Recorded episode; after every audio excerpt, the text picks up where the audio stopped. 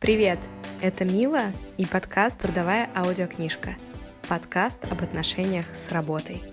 Кто со мной с первого выпуска, знает, что в момент запуска подкаста я находилась в затянувшемся поиске работы. Потом я несколько раз обещала рассказать, чем все закончилось, и вот он, этот момент. Внимание! Время историй. Зигзаги судьбы. Часть первая. Первый эпизод вышел 12 февраля. На тот момент я искала достойную работу суммарно около 8 месяцев. Если вы не слушали самый первый выпуск, там я рассказываю о том, что поиск работы на HeadHunter — дохлый номер, по крайней мере для меня. За 10 лет использования платформы у меня не было ни одного успешного опыта трудоустройства, зато накопилась толстенькая пачка историй неадеквата и печали. Итак, 12 февраля. Я праздную запуск трудовой аудиокнижки в кафе «Чарли». Передаю привет ребятам и их каштановым круассанам. Надеюсь, они переживут карантин, и мы все туда еще сходим. Раздается звонок, и мне делает офер IT-компания, вакансию которой я нашла на HeadHunter. Ирония, подумала я. Я действительно хотела там работать, и мне очень понравилась команда и проект. И мы точно с ними были на одной волне, потому что когда я говорила на собеседовании и сказала, что спам-комментарии оставляют автоботы, смешно было не только мне. Автоботы, трансформируемся в роботов! Я решила сначала поработать там несколько месяцев, убедиться, что компания действительно огонь, и радостно рассказать в подкасте о том, что даже в моей статистике HeadHunter бывают исключения. Часть вторая. Рухнувшие надежды. За два дня до выхода в офис мне позвонили мои новые коллеги, и я сразу же поняла, что что-то не так. Виноватым голосом руководитель отдела маркетинга сообщила мне, что сотрудник из штата наконец-то набрался смелости и попросил позицию SMM-менеджера, на которую уже взяли меня. Поэтому они Внимание! отзывают офер. Если честно, я не знала, что такое бывает. Чтобы вы понимали, люди уже готовили для меня компьютер, я отправила все документы на оформление. Позвонили они мне, когда я гладила платьице для офиса. Это был удар ниже пояса и очередное доказательство, что с HeadHunter нам совсем не по пути. А несмелому сотруднику я желаю удачи на новой позиции и немножечко спрашиваю what the fuck. Потому что зачем же ты, человек, ждал, когда уже наймут кого-то другого после долгих поисков, чтобы, наконец, сообщить о своих желаниях. Не надо так, люди. Хотите какую-то работу, видите вакансию своей компании, не тупите, потому что потом кого-то лишаете работы. Вот и все. Часть третья. Дизайн. Время флешбеков. С 2017 по 2018 год я работала в питерском digital-агентстве с шведскими корнями Диазайн. Пока что это лучшая команда, в которой мне удалось поработать в Питере. Я многому научилась и очень сильно прокачалась как специалист, ну и еще и избаловалась.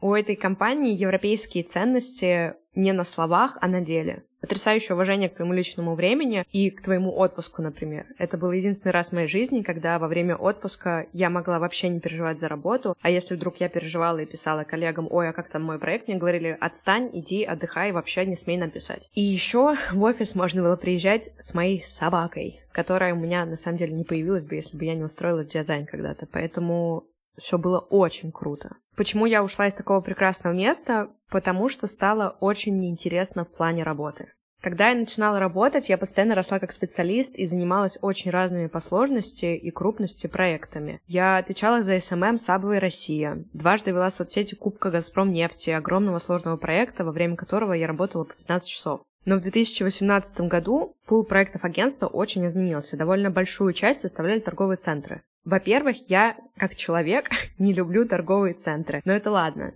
Я же профессионал, у меня не должна быть какая-то потрясающая космическая любовь ко всем моим проектам. Но в последние месяцы работы в дизайне все мои проекты были торговыми центрами. А тендеры и новые проекты тоже были торговыми центрами. Я сломалась, потому что по 8 часов в день вместо креатива и каких-то новых классных механик я писала про обувные распродажи и скидки в картошке-крошке. Поверьте, если вы хотите убить кого-то креативного, дайте ему такую работу.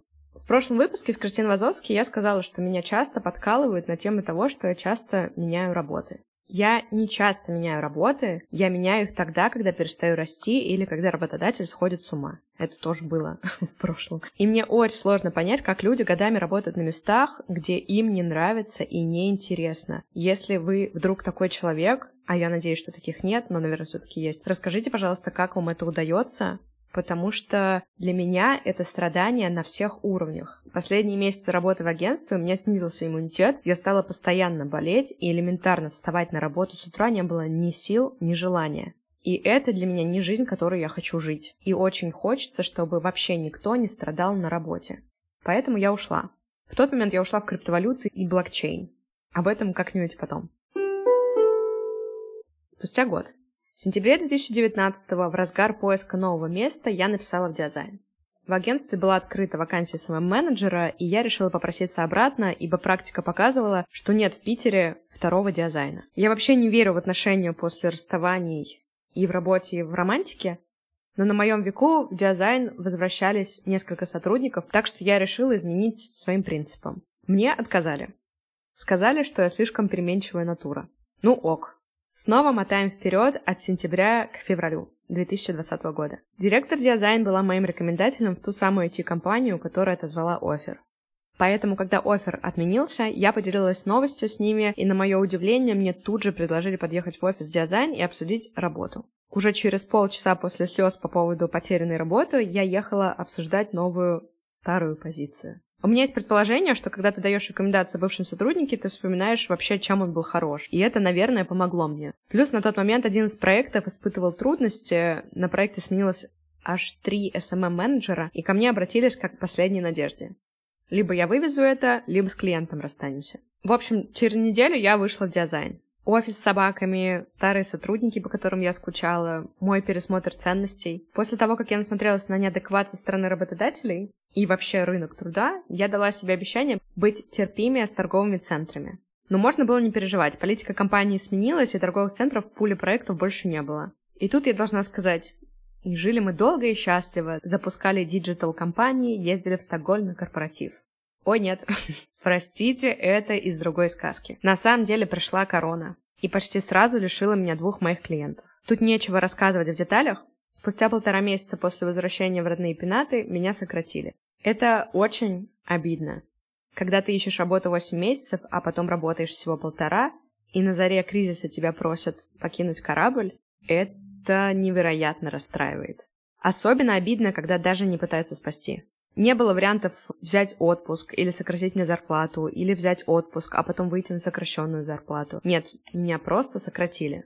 Волшебство ушло, как говорится. Вторая попытка работы в старом хорошем месте провалилась. Часть четвертая. Неожиданная. После сокращения я написала подруге, с которой мы уже работали аж целых три года в компании Gaga Games. Очень давно это было. Таша работает в международной команде научного проекта Mel Science. Проект реально крутой. Это эксперименты для детей по подписке. Команда международная, based in London. Хоть я и based in Питер сама, но это греет мне сердечко. Я спросила, есть ли варианты фриланс-хасла, так как я уже работала с Mail проектно. В ответ Таша сообщила мне, что у них есть вакансия в маркетинговом отделе. И я начала соревноваться с другими кандидатами за эту работу. Прошла три собеседования. Причем третье с основателем компании было очень необычным, ибо Василий выдал мне практическое задание, дал на это 20 минут в режиме live. Нужно было написать текст на английском про вебинар о коронавирусе, накидать ТЗ для видео. За 20 минут. Карл. Я обычно за 20 минут только начинаю думать о посте, но на нереальном стрессе и адреналине я включила турборежим и прошла этот тест. Mission completed. Сейчас пошел второй месяц Mail Science. Команду я вижу только на созвонах и в слаке. Такие времена, но мне все нравится. Часть пятая. Заключительная. Друзья, я знаю, что многие потеряли работу. Кому-то урезали зарплату, кому-то достался неоплачиваемый отпуск с открытой датой. Это все ужасно. Как человек, потерявший работу в самом начале карантина, знаю, какую тревогу вы испытываете. Но также я знаю, что рынок труда не встал окончательно. Есть проекты, которые по-прежнему набирают людей. Я желаю вам не унывать. Это сложно когда земля уходит из-под ног, но других вариантов нет. Надо бороться за свое место под рабочим солнцем. Пересмотрите свое резюме, еще лучше перепишите и усильте его, и будьте смелее. Метьте в те позиции, куда вам кажется, вы не сможете попасть. Потому что часто на нашем пути к крутой работе встает он, синдром самозванца, тема этого выпуска. Сейчас самый неподходящий момент для того, чтобы давать ему и своим страхам останавливать вас. Работа есть? Это факт. Конкуренция выросла? Это тоже факт. Но я надеюсь, что сегодняшний выпуск и моя история вдохновит, поддержит и сможет помочь вам на пути к успеху. Конец.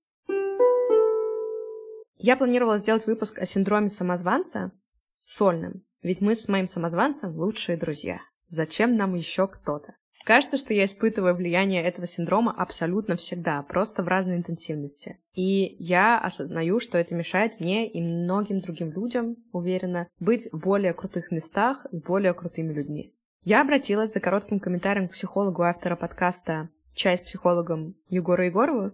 Подкаст, кстати, в топе iTunes на самых первых местах уже несколько недель, так что определенно стоит его послушать. Но короткий комментарий перерос в полноценный разговор с практическими техниками борьбы с синдромом. А еще есть лайфхак от меня, которого нет в учебниках психологии. Ну, мне так кажется. В общем, знакомьтесь, Егор, Мила и наши самозванцы. Погнали! Привет, Егор. Привет, Мила. А расскажи, пожалуйста, про свой опыт психолога немножко, чтобы люди понимали, кто сейчас им истину расскажет о синдроме самозванца. Меня зовут Егор Егоров, я занимаюсь краткосрочной стратегической терапией. Делаю один подкаст про психотерапию, второй про секс, не надо его слушать, если не хотите разочароваться во мне.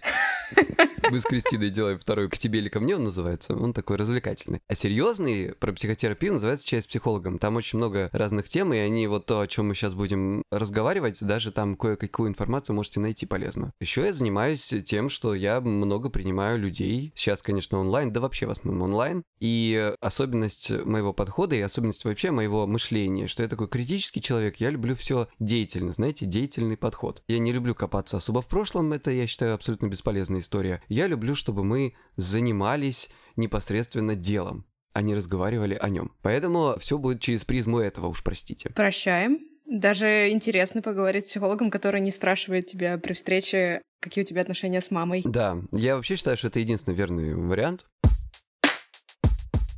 Самый главный вопрос, откуда вообще появляется синдром самозванца, источник этой беды в людях? Мне нравится, что ты задала вопрос именно с такой позиции, потому что часто задает вопрос из серии «Откуда это берется?» и точка. С намеком на то, что ну давайте подумаем из что-нибудь из детства, вспомним, покопаемся в прошлом, все остальное. А здесь вот как мне нравится этот деятельный подход такой, и самое главное, краткосрочный, это понять не откуда это берется, не откуда это произошло, а как это работает. Это важно, особенно важно. Потому что вот человек э, в сложной ситуации, например, попал он в яму, да? Мы, если будем уподобляться вот тому, что принято сейчас в нашей культуре, это копаться в прошлом, мы просто будем этому человеку помогать таким образом. Мы подойдем к яме и спросим, а, а как вы туда попали? А что у вас сегодня было утром? А как вы думаете, то, что вы сидите в яме, как-то связано с вашими родителями? Может быть, у вас какие-то были семейные травмы? Может, мы просто мужику лестницу вообще там принесем, а, ребят? Поэтому не надо копаться в прошлом и пытаться понять, откуда это взялось. Это бессмысленно, даже если вы раскопаете, откуда это взялось. Кстати, это недоказуемо, поскольку память постоянно изменяется, она пластична. То есть даже если вы поймете, откуда это взялось, ничего вам это сейчас здесь в данном случае не даст. Надо заниматься настоящим и надо заниматься будущим. Там есть много разных предположений, откуда это берется. Там, что это модели воспитания, модель семьи, определенные психотравмы. Опять же, доказать это довольно сложно. Нет никаких возможностей придумать такой опыт, чтобы мы могли это точно понять. Даже если мы узнаем, что какая-то была проблема ранее, там в детстве, например, или какое-то было воспитание специфическое, изменить это невозможно уже. Поэтому надо смотреть на самое главное, надо понимать, как работает вот это, ну, мы не будем называть его расстройство, потому что это, в общем-то, по большому счету не расстройство еще. Ну, такая особенность, да? Давайте с симптомов начнем. Ощущение себя притворщиком, ощущение, что не заслуживаешь достигнутого, что окружающие ошибочно думают, что ты классный человек, и у тебя все получается, а на самом деле все это стечение обстоятельств и удачи, как тебе это кажется. Главный вопрос, как я понял с твоего вопроса, главный момент, это что лежит в корне вот этой проблемы. Здесь, наверное, две большие такие есть подгруппы, что ли. Это перфекционизм и страхи. Перфекционизм — это я не могу совершить ошибок. Либо ошибка которую я совершил, равна тому, что я весь неудачник. То есть вот это не мелочь какая-то, а это значит, что я там ничтожество, я не справляюсь и так далее. Вот преувеличение вот этих вот негативных проблемных моментов. И страхи, конечно. Страхи — это Вообще это в целом про принятие себя такое, вот этот вот импостер синдром, э, синдром самозванца. Он про обесценивание себя, про обесценивание своих каких-то важных э, свершений в жизни. И здесь, конечно, важный момент – это страх провала, важный момент – это страх успеха, Потому что немало людей боятся успеха, поскольку это ответственность, это страх, что ты не сможешь повторить этот успех, потому что ты-то думаешь, что ты неудачник, и это просто стечение обстоятельств, да? Соответственно, следующего раза может не быть, а если и будет, опять повезло, и значит, следующий раз точно не повезет. Ну, прям уж не можешь же постоянно вести, понимаете? И, конечно, здесь уже добавляется страх разоблачения. Еще есть важный момент, который описывал Пол Вацлавик, или Поль Вацлавик, как его некоторые называют. Есть у него такая книжка «Как стать несчастным без посторонней помощи». Хороший мануал. Да, да, да, да. Кстати, очень советую. Она очень такая забавная, веселая, смешная и жизненная. Пол Вацлавик сформулировал такую штуку, как эффект самоисполняющегося пророчества. Идея заключается в том, что он там вот в книге приводит такой шуточный, преувеличенный какой-то такую сценку, когда человек хочет у соседа взять, если я ничего не путаю, по-моему, молоток. И он такой думает, думает, блин, вот сейчас пойду к нему, а он же, наверное, так откроет мне дверь, и такой вот будет такой, ой, я так занят, быстро-быстро. А что он занят? Что ему вот, наверное, ему не хочется мне молоток давать, может, он меня там вообще, типа, ни, ни за кого не считает. Он начинает раскручивать вот эту мысль негативную, да? В результате он приходит к соседу, сосед открывает дверь, и он ему говорит, знаешь что, не нужен мне нахрен твой молоток. Понимаешь, он получает, как ты понимаешь, после такого запроса он получает отказ. Это преувеличенная ситуация, но по сути эффект самоисполняющегося пророчества заключается в том, что чем больше ты ждешь ошибки, чем больше ты ждешь срыва, чем больше ты ждешь провала, тем больше вероятность того, что ты его получишь. Ты можешь, как бы случайно не заметив, сам себя подставить, сам скосячить. И, конечно, это в следующий раз подтвердит твое ощущение самозванца. А что делать-то с этим? Есть какие-то техники прям конкретные, чтобы так, мне нужно подумать вот это, мне нужно присесть, там, плюнуть туда, как от этого избавиться? Вот вы только слышите э, слово краткосрочный, да? И что мы не будем копаться в прошлом, так сразу давай вам техники конкретные, давайте на магию. А нет, я тебе хочу сказать, есть такое. И правильно, и правильно просите. Я что спрашиваю? Я что спрашиваю? Егор, я еле запустил этот подкаст. Я так сильно боялась того, что я недостойна этого, что это просто какой-то капец был. Я все придумала, а потом я просто несколько месяцев в паническом ужасе была, и только очень плохой подкаст других людей показал мне, что настолько плохо я сделать не смогу, и после этого я пошла и от злости запустила свой, потому что я поняла, что я не могу в такое днище сделать. Понимаю, понимаю. Хуже этого точно не будет. Да, да, то есть настолько плохо я точно не сделала. Ты мне потом шепни, что это за подкаст, я тоже послушаю, интересно. Слушай, у меня было то же самое. Вот то, что ты, как это сказать, знаешь, вот у нас есть такая идея о том, что психолог, а они всегда так себя представляют, как идеальных людей, познавших дзен, полностью очищенных, да. Я честно говорю, ребята, все люди как люди. И у меня то же самое такое есть. И у тебя, как у человека, который делает подкаст, тоже, видишь, кто-то сейчас сидит и думает, слушай, какая она классная, какая она молодец. А я, блин, тут как лох сижу, значит, и ничего не могу. И у меня была та же самая идея. Вот что тебе помогло? Конкретно с подкастом вот этот вот очень плохой подкаст. Потому что когда я слушала хорошие подкасты, я думала, ну я так в жизни не смогу, эти люди, которые это делают, это какие-то сверхлюди, а я вот Людмила Кутовая, я как бы намного проще. А когда я услышала говноподкаст, и я поняла, что, ну как бы люди ж не стесняются вот так вот. А я, в принципе, ответственно всегда к делу подхожу. Значит, я точно буду лучше, значит, бояться вот провала вот такого качества точно не стоит. И это был мой шаг вперед. А у меня, знаешь, как было? Я более извращенно в этом смысле. Дальше пошел твои мысли. Я подумал, слушай, но я же ведь говно не хочу делать. Понимаешь? То есть как бы, типа, ты подумала, что вот хуже, хуже уже не будет, а я подумал, а я не хочу, чтобы было даже вот примерно хуже. Мне надо, чтобы было прям или супер, или вообще нафиг. Понимаешь, вот у меня такой перфекционизм. Ты же мог в результате не начать. Именно так, именно так. Знаешь, что помогает? Вот мне и вообще любому человеку. Деятельность, любая. Начните, пожалуйста, прошу, начните, сделайте хотя бы, напишите сценарий, сделайте хоть что-нибудь, сделайте хотя бы мелочевку какую-то. Вот самый-самый микрошаг, который вы только сможете.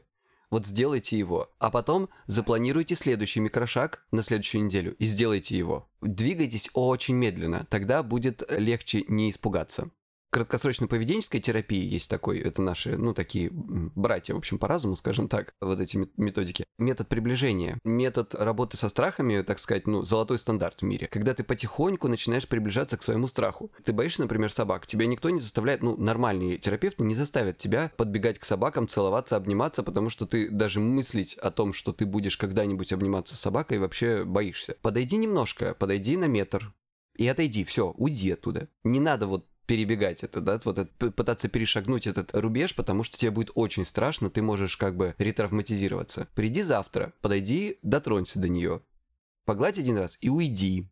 Не торопись, приди послезавтра, и вот, ну, понимаешь, да, вот эту идею, потихоньку, потихоньку, потихоньку. Кому-то хочется быстро. Ну, ребята, быстро можно вообще ничего не сделать, либо медленно, но сделать. Опять же, что такое быстро или медленно? Ты потратила там пару месяцев на это, да, у меня где-то примерно то же самое ушло. Какое-то время, чтобы вот начать как-то, знаешь, себя упаковать вот как-то свои мысли. Давай поговорим, вот, все-таки мы как-то ушли от темы, давай поговорим про конкретные вещи, совершенно, что делать, да? Вкратце я уже сказал, что самая главная проблема здесь это страх. Лучше всего помогает от страха идти на этот страх, посмотреть страху в глаза, и тогда он сам растворится. Никаких других способов человечество до нынешнего момента не придумало. И мне кажется, маловероятно, что придумает. Но мы, конечно, не говорим про какие-то химические вещества.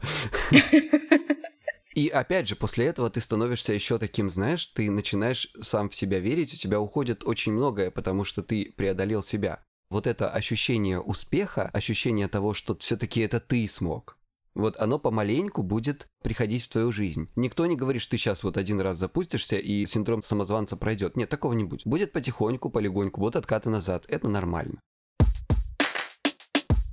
Что еще помогает? Вот если мы говорим, например, про работу. Кстати, про работу немножко откатимся назад. У кого вот этот синдром чаще всего проявляется? Чаще всего, на удивление, он проявляется у одаренных детей, например, или, например, в США это люди, знаешь, которые подвергаются такому, как бы это сказать, позитивной дискриминации. Это определенные этнические меньшинства и какие-то другие группы, которые сейчас у них принято ставить на видные должности для того, чтобы показать, или вообще, в принципе, брать на работу для того, чтобы показать, что мы демократичные, да, что мы diversity и все такое, и мы хотим показать вот, что у нас такое разнообразие. Это, конечно, хорошо, я вообще ничего против не имею совершенно, но нередко люди вот которых взяли на такую работу, думают, что их взяли не потому, что они хороши, а потому что они определенной расы, потому что они определенной ориентации и так далее. В этом есть минус вот этого устройства их. С другой стороны, я совершенно не против, я считаю, что это хорошая практика. В России это дети начальства. При этом этот человек может быть, правда, высокопрофессиональным. Он может быть действительно очень успешным человеком сам по себе, очень результативным человеком. Но то, что его отец, например, там, или мать сюда протащили, или, например, для обычных людей просто вот, если ты получил работу просто через знакомых, ты порой думаешь, блин, ну меня же взяли, потому что я знаю этого, а не потому, что я хороший специалист. И вот это, конечно, сильно не помогает.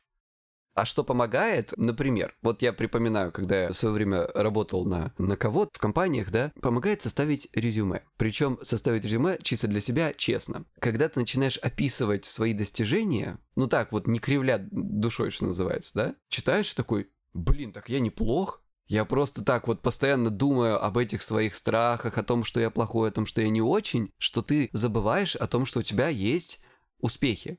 И вот э, выписывать их даже не в качестве резюме, а просто выпишите себе на листочек, да, и почитайте. И вам будет это напоминанием того, что вы многого уже достигли. Даже если это не какие-то супервысокие должности, вы можете выписать какие-то свои победы в жизни, вы можете постараться вспомнить ситуации, в которых вы выходили победителем. Это тоже очень помогает. И самое главное, идти на свой страх. Есть технические ухищрения, так сказать, технические какие-то нюансы у нас, у, у специалистов. Например, тот, который я часто рассказываю, мало кто делает. Технику делают мои клиенты, но они пришли ко мне, и у меня не вариант не делать. К тому же они уж деньги заплатили, понимаешь? Ну, то есть в этом плане терапия хороша. Мы как тренеры в этом смысле, понимаешь, к которому ты идешь на тренировку, тебя ждет человек, он ждет тебя результатов, он контролирует твой результат. Я вам сейчас поделюсь. Хорошо, если сделает пару человек. Остальные жаль. Я много рассказываю про эту штуку. Она универсальная, называется фантазия страха. Уединяетесь где-то у себя дома, в какой-то отдельной комнате, что вас никто не видел, не слышал. Значит, закрывайте шторки. Комфортное состояние у вас такое вот должно быть в вашей комнате. Какая-то обстановка, в которой вам комфортно. Вы закрываете глазки или не закрываете, кому как нравится, и пытаетесь представить все самое страшное, что может произойти с вами. О том, что вы провалитесь, о том, что у вас есть огромная ответственность, о том, что вы не сможете повторить ваш успех, о том, что вас разоблачат, о том, что вы неудачник, о том, что вы постоянно совершаете ошибки. Вот это все мысли, которые вы постоянно отгоняете, постоянно давите, прячете куда-то, они в эти полчаса должны выйти.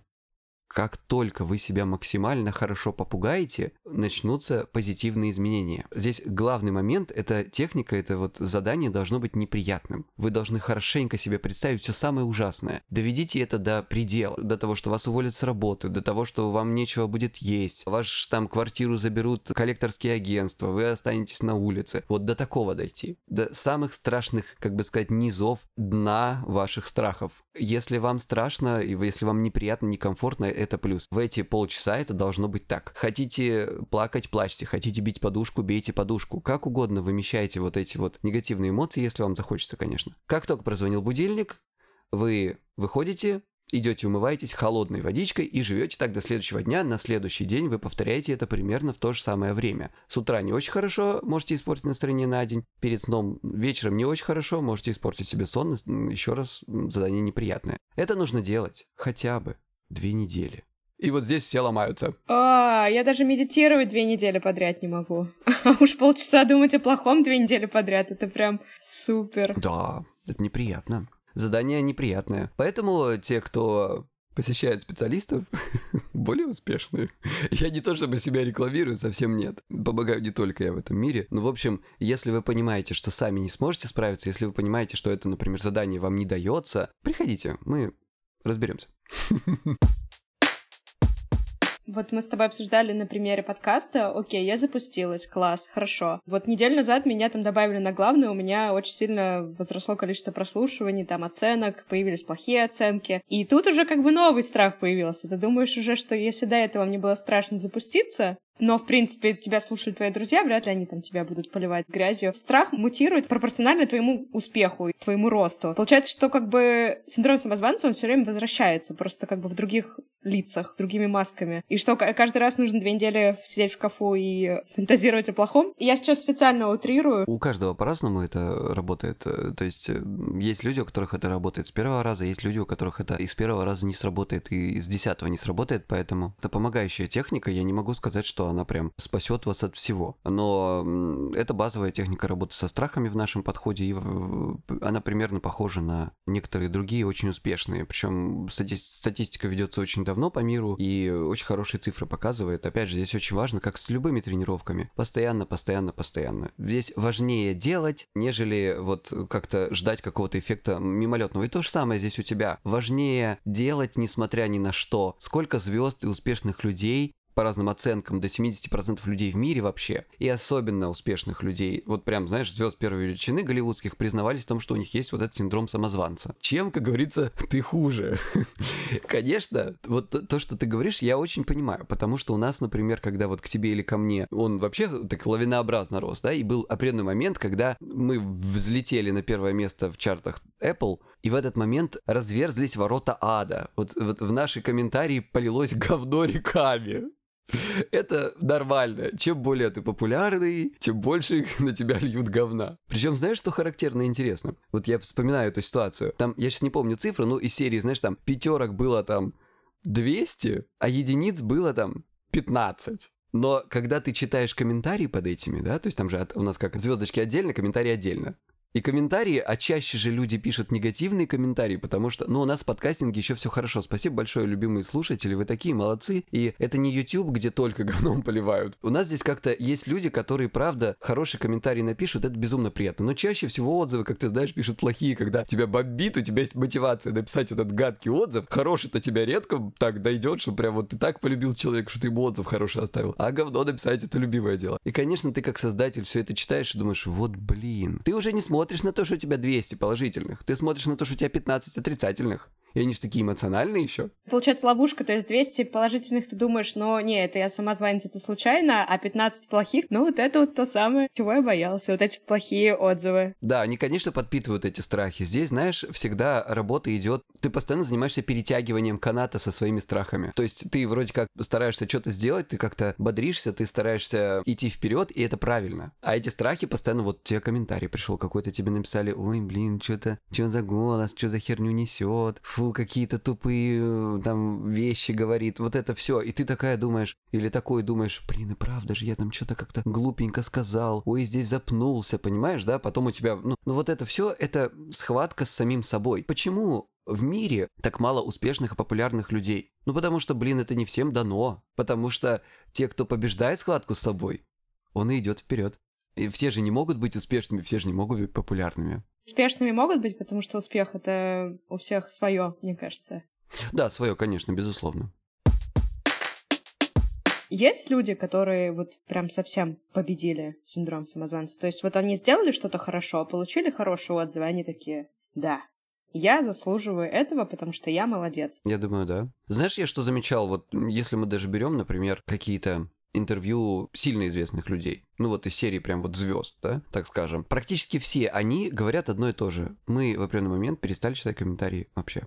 Потому что, когда это несколько, ты еще как-то можешь это перебороть себе. Но когда ты получаешь тысячи вот этого говна, ты просто сам себя вот как бы сказать, ты потонешь в этом море. Поэтому есть даже люди, которые нанимают, ну, то есть много сейчас так делают, нанимают специальных людей, которые это занимаются разгребанием вот этого. Они это к себе лично не относят, окей, это их работа. Человек, которого, как бы на которого сыпется вот это все, они тоже оберегают стеной, да? И получается, что они в состоянии дать ему какую-то, выцепить оттуда здравую критику, что можно изменить, без эмоционального вот этого подтекста. И если человек, их наниматель, так сказать, мудрый человек, да, то он принимает эту критику к себе и постарается, старается как-то себя изменить. Но действительно невероятно тяжело устоять перед эмоциональными негативными отзывами. Это очень тяжело. Да, мне кажется, всем. Всем, всем, да. Поэтому здесь, знаешь, сказать, что есть какие-то люди, которые это победили, наверное, есть. Но они это победили, знаешь как, не то чтобы они стали настолько толстокожими, хотя и это тоже. Скорее, они борются с этим какими-то определенными методами. Вот как нанять другого человека, не читать комментарии, слышать какой-то позитивный отзыв. Потому что если постоянно будешь читать плохое, просто бросишь это все и перестанешь заниматься. Слушай, а я хотела с тобой поделиться, мне интересно, что ты скажешь. Появилась такая идея куда-то выписать, сохранить пожелания, поздравления с днем рождения. Не просто те, которые счастья, здоровья, там, красивые улыбки, а вот есть люди, которые... Причем иногда это бывают люди, которые не слишком со мной близки, но они пишут очень личные поздравления. И я обычно, когда читаю день рождения, я думаю, господи, это все не про меня, потому что пишут что-нибудь там, ты умеешь там идти вперед, несмотря ни на что, у тебя там столько идей, и ты читаешь такой, это все про какого-то другого человека. Или знаешь, из серии, ну, это просто красивые фразы на день рождения, да? В том-то дело, что есть отличие между тем, когда ты нагуглил классное поздравление, когда человек действительно пишет, он говорит, я там видел, ты сделала то-то-то, вот ты такая клевая, потому-то-то. Вот, в общем, ну, можно понять искренность. И я в какой-то момент подумала, блин, вот если это все выписать и в моменты тревоги, печали, сомнений перечитывать, а не только в день рождения, можно очень сильно поддержаться, потому что у нас в России не принято друг друга, в принципе, хвалить. Не принято. Я все время всем пытаюсь говорить, ребята, идите и скажите кому-нибудь комплимент искренний. Не работает вообще нифига. Меня все стебут за эти призывы. Я подумала, что это может мне помочь, потому что это искренняя похвала, о которой я не прошу, и я просто могу там такая подглядывать в день рожденческие поздравления и подпитываться и меньше бояться. Ну да, да, хороший лайфхак, кстати, хороший. Еще знаешь, что не принято хвалить людей, у этого есть еще обратная сторона. Не принято еще и, как это сказать, не то чтобы не принято, стыдно принимать комплименты у нас. А это тоже от самозванца идет? Я думаю, да, конечно. Ты же, ты же чувствуешь, что это не ты, а тебя хвалят, и ты такой, да нет, это не... Здесь два момента есть. Первый, это есть такая ложная скромность, когда ты это делаешь для того, чтобы получить, ну, знаешь, это такая игра социальная, в, в ней нет ничего плохого. Тебе человек говорит, я помню, моя учитель по гипнозу, Бетти Элис Эриксон, она говорила, знаете, вот бывает, что тебе говорят, ой, у тебя такой красивый там ребенок, да, а ты говоришь, да, правда? И они как бы вынуждены тебе ответить, да, конечно. Понимаешь, ну такая социальная игра. То есть ты, конечно, ты не сомневаешься в том, что у тебя красивый ребенок. Ну, как ты можешь в этом сомневаться? Ты же его любишь до беспамятства. А другой вопрос, когда ты сомневаешься в себе, и когда тебе говорят, слушай, ты так классно там что-то сделал, сделала, да, и ты говоришь, что, серьезно? И ты-то не напрашиваешься на второй комплимент но по социальному вот этому вот взаимодействию тебе его говорят, да, конечно, конечно, и ты думаешь, о, господи, какая брехня, это же точно не про меня, да? Типа, да, спасибо, это все не я, понимаешь? Здесь очень важно, как ты внутри себя чувствуешь, конечно, потому что в первом случае тебе становится еще более приятно, и ты даже запрашивая вот это, говоря вот этот вопрос, что правда, ты хочешь еще себя похвалить, да, немножко получить вот этого одобрения. А во втором случае, делая такой вопрос, ты получаешь вот этот ответ, и ты еще один, как говорится, камень в свой огород получаешь. Я смотрела лекцию на Теди, не помню по имени парня, он э, австралиец, э, я потом загуглила, он долларовый миллиардер, у него IT какая-то компания, там чуть ли не самая крупная в Австралии. Он как раз про импостер синдром рассказывал. Он сказал такую вещь, что, во-первых, он вообще нифига от него не избавился, пока шел вверх по карьерной лестнице, и все больше и больше зарабатывал, и все больше и больше встречал вокруг себя людей, которые были супер успешны и точно так же говорили на каком-то светском рауте. Я тоже не знаю, что я здесь делаю, кажется, что что-то пошло не так. Но он сказал такую вещь, что ему синдром самозванца в итоге помогает, потому что когда он в себе сомневается, ну, например, он думает, что его разоблачат, он идет и начинает исследовать какую-то тему. То есть он боится, что его разоблачат в этом, он начинает в нее углубляться. И я подумала, что вообще-то, если вдуматься синдром самозванца, если он тебя не стопроцентно парализует, может быть какой-то положительный эффект. Слушай, ты абсолютно права, абсолютно. Именно так, потому что нас формируют наши страхи, нас формирует наше ощущение, что мы недостаточно хороши. И действительно, вот не добавить, не убавить, правильно ты все сказала. Если этого ощущения нет, если есть ощущение благости, если есть ощущение идеальности, то мы никуда и не движемся. Действительно, если мы чувствуем некую, знаешь, недостаточность себя как личности, то мы стараемся это скорректировать. В наших страхах, в нашей ошибках, в нашей слабости есть наша сила. Синдром самозванца в небольших количествах — это хорошая штука, может быть, под контролем. Я думаю, сто процентов. Вообще, мне кажется, у нас в жизни часто такое бывает, что самое сложное — это выдержать золотую середину. Вот во всем практически. Во всем. Да, не, не уйти в экстрим. Вот, а какая противоположная грань? То есть одна грань — это когда ты вообще так сильно боишься, что тебя разоблачают, что ты вообще ни хрена не делаешь, парализованный. А противоположная — это что? Ты... Ты тоже ни хрена не делаешь, потому что ты такой великий, что как бы тебе уже больше ничего не надо.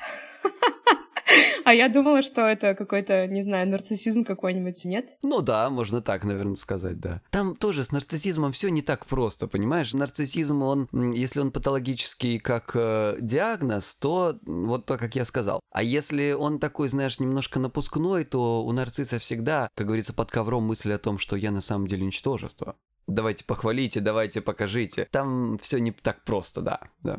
Есть просто клинические случаи, когда вот, ну, человек, это как бы к моим коллегам-психиатрам, там на таблеточке из серии Наполеон. Ага, нарцисс с синдромом самозванца. У меня к тебе будет еще вопрос. Что почитать? Вот какую-нибудь книгу, понятную обычному человеку, который, правда, вот сейчас вот борется с этим состоянием, нам с тобой знакомым. Я думаю, что всем знакомым, просто не все знают, что это называется так. А, ничего. Ничего? Знаешь почему? Потому что, скажем так, популярная психология очень популярная. Она слишком все уменьшает, слишком все сглаживает и делает слишком все просто по сути дела, вот все, что мы с тобой проговорили сегодня, это и есть суть э, тех книжек, которые вы прочитаете. Только там это будет размазано на 500 страниц и э, с огромным количеством бессмысленных примеров. И еще, не дай бог, вы, может быть, даже увидите что-нибудь из серии «А «Давайте разберемся, как вас в детстве воспитывали, почему вам говорили, что вы не очень, а ваш братик супер». Вот какая-нибудь такая история, может быть. Поэтому не обогащайте свои страхи излишним и не тратьте время на бессмысленную литературу, которая пишется, ну, для коммерческого успеха. Занимайтесь занимайтесь делом. Делайте маленькими шажками то, что вы делаете. Если вы не можете это делать, если вас сильно парализуют ваши страхи, идите к специалистам. Мы вам поможем обязательно. И обращайте внимание, если специалист ковыряется в вашем прошлом, меняйте специалиста. Важный момент по поводу плохих комментариев, негативных откликов. Со временем ты действительно приобретаешь вот эту вот толстую кожу. Чем больше ты их читаешь, тем равнодушнее ты к ним становишься. Сначала тебя это будет ужасать. Сначала ты будешь думать, господи, какой ужас, зачем, почему, я такая, я плохая, все такое. Напоминай себе, что люди, которые пишут особенно эмоционально, они это пишут о себе, а не о тебе. Всегда комментарий — это всегда о себе. Вообще любое высказывание человека, вообще любое, это всегда о себе. Да. Я в этом глубоко убежден, но ты же понимаешь, да, когда человек тебе пишет, ой, пипец, вообще неинтересная херня, рассказана нудным голосом, и, и вообще никогда не буду это слушать. Вот что можно вытащить из этого комментария? Давай подумаем. Вот тебе такое напишут. Что ну, если человеку прям очень скучно, то значит э, ему совсем не интересны эти темы. И да, и он слушает и думает, господи, я сейчас засну. Да. Ну, у него другой интерес. Конечно, слушай, но человек говорит, у меня другие интересы. То, что та, та информация, которую ты даешь, мне неинтересна. Другой вопрос, что этот человек не сдержанный и решил написать тебе, что ему это неинтересно. Тебе не все равно, что там Васе Пупкину не интересен твой подкаст. Да плевать на Васю Пупкина. Ну, Вася сидит дома, ему нечего делать. Он взял телефон такой, ой, что это? Ой, херня какая-то, дай напишу. И, блин, конченая, неинтересно. Ну, понимаешь, да? Ты делаешь свое дело, ты тратишь кучу времени, сил. Это столько энергии, столько работы сделать вот этот продукт, этот подкаст, да? А то, что кому-то это не интересно, он написал про себя это, потому что, может, он вообще ничем не интересуется, да? А то, что это негативное такое высказывание, оно ярко окрашенное, мы, конечно, на свой счет принимаем. Здесь еще важно не принимать на свой счет, это с опытом приходит, ничего с этим не сделаешь. Слушай, ну я даже по себе замечаю, что у меня бывают эпизодами, меня бомбит по поводу какого-нибудь человека и его публикаций. У меня совсем недавно был такой пару недель меня бомбило по поводу одного человека, и потом в какой-то момент я сказала, господи, да единственное, почему меня так бомбит от ее публикаций, это потому что я так не могу. Она просто очень резво рассказывала, как она много всего умеет, а я так не могу. Я такая, да, она заколебала уже рассказывать. И потом я реально понимаю, что у меня единственная претензия не к человеку, а к себе, что я так не могу, что я стесняюсь. И когда я это поняла, меня прям отпустило, я думаю, понятно, это мне нужно идти там в уголочек работать над собой, а не на, на человека злиться. Конечно, конечно, это о тебе. Ну вот я тоже, знаешь, раз в сто лет меня как-нибудь тоже так подбомбит от чего-нибудь. И даже когда я, знаешь, вот даже когда я понимаю, что я все равно прав, да, и это вот абсолютная фигня, вот то, что там, например, кто-то пишет или говорит, а, я перед тем, как написать комментарий, после этого я не пишу никогда комментарий, я задаю себе вопрос. Слушай, вот ты сидишь в своем там каком-то там непонятно где, Егор, вот твое лысое мнение должно этого человека как-то беспокоить? Вот оставь его при себе. Ну, ты так считаешь? Хорошо. Зачем ты это будешь писать? Задаю себе я этот вопрос. Слушай, а с другой стороны, если это будет конструктивный комментарий? Да, конструктивный. Я имею в виду, когда бомбит, я так себя спрашиваю. А когда конструктивный, да, когда эмоции, я себя так останавливаю. А когда конструктивный комментарий, когда я понимаю, что здесь вот немножечко не так, здесь немножко не так. Опять же, даже если тебя бомбит, но ты можешь понять, почему тебя бомбит. Знаешь, вот не тот момент, как ты поняла, что это эмоциональный вопрос, в отклик к тебе пошел, да? А когда ты эмоциональный отклик, действительно, он у эмоциональный не потому, что в тебе эмоции поднялись, а потому что ты знаешь, что человек не прав и можешь это доказать, да? Тогда ты можешь написать по делу. Тогда ты можешь убрать эмоции и постараться, как человек, который хочет, чтобы в мире был мир. Ты можешь написать человеку, что вот я считаю, что здесь вот может быть не так, да? Вот здесь мне кажется, я местоимение, да? Не вы не правы, а мне кажется, что возможно другой вариант, да? Вот если бы все так писали, то мы бы все были счастливы. Но, к сожалению, эмоции человека — это такое существо эмоциональное. Смотри, у нас очень замечательно получилось. Техника, как бороться с синдромом самозванца, и мануал, как правильно писать комментарии. Даже плохие. случайно.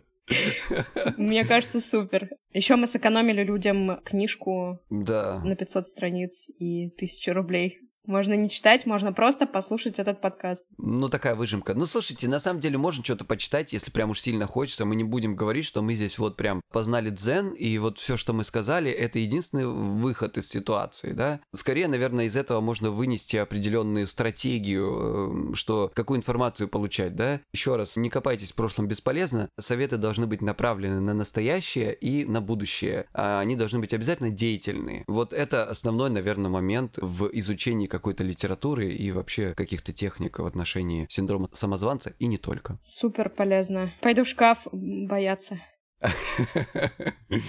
У нас некоторые подкастеры пишутся в шкафах, а ты будешь бояться. Бояться писать подкасты в шкафах. Знаешь, у меня есть выпуск с Анной Марчук про принятие себя, между прочим про принятие себя и других. И вот Анна рассказывала там классную историю она это вычитала в книге Ларри Кинга, который в момент, когда ему... Он безумно хотел всю жизнь работать на радио. И вот он приходит, значит, а он работал на радио, ну, каким-то там условно подмастерьем, да? И так, получается, там как-то складываются обстоятельства, что его садят в прямой эфир. И он, значит, садится и понимает, что он настолько в шоке от этого, что он не может сказать даже слова. Вот все дело его жизни, его мечта сбылась, и он парализован. И тут еще заходит его продюсер и говорит, Ларри, у нас вообще тут радио, тут разговаривать надо.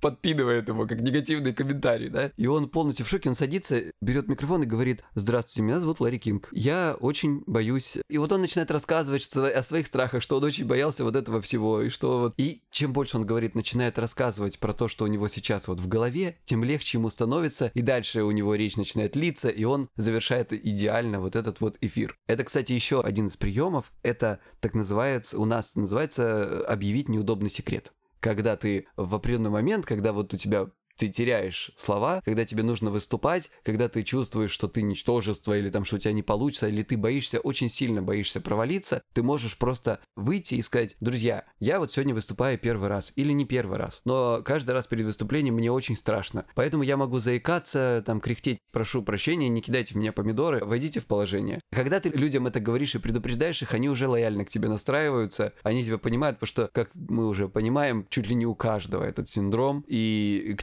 тебе относятся лояльно, а даже если ты и как-то немножечко будешь не очень хорошо выступать, ну, ты предупреждал. Да, тобой предупреждены. Претензии не принимаются. Спасибо большое за разговор о синдроме самозванца. Спасибо тебе большое, что позвала. Пока-пока.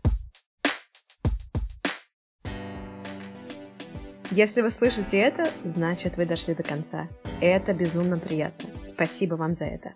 Поделитесь, пожалуйста, своими мыслями об этой теме и о вашем опыте в отзывах. И поставьте, пожалуйста, звездочки. Звезды помогают подкасту стать заметнее, а ваши отзывы — это моя возможность услышать вас. Будем на связи. Пока!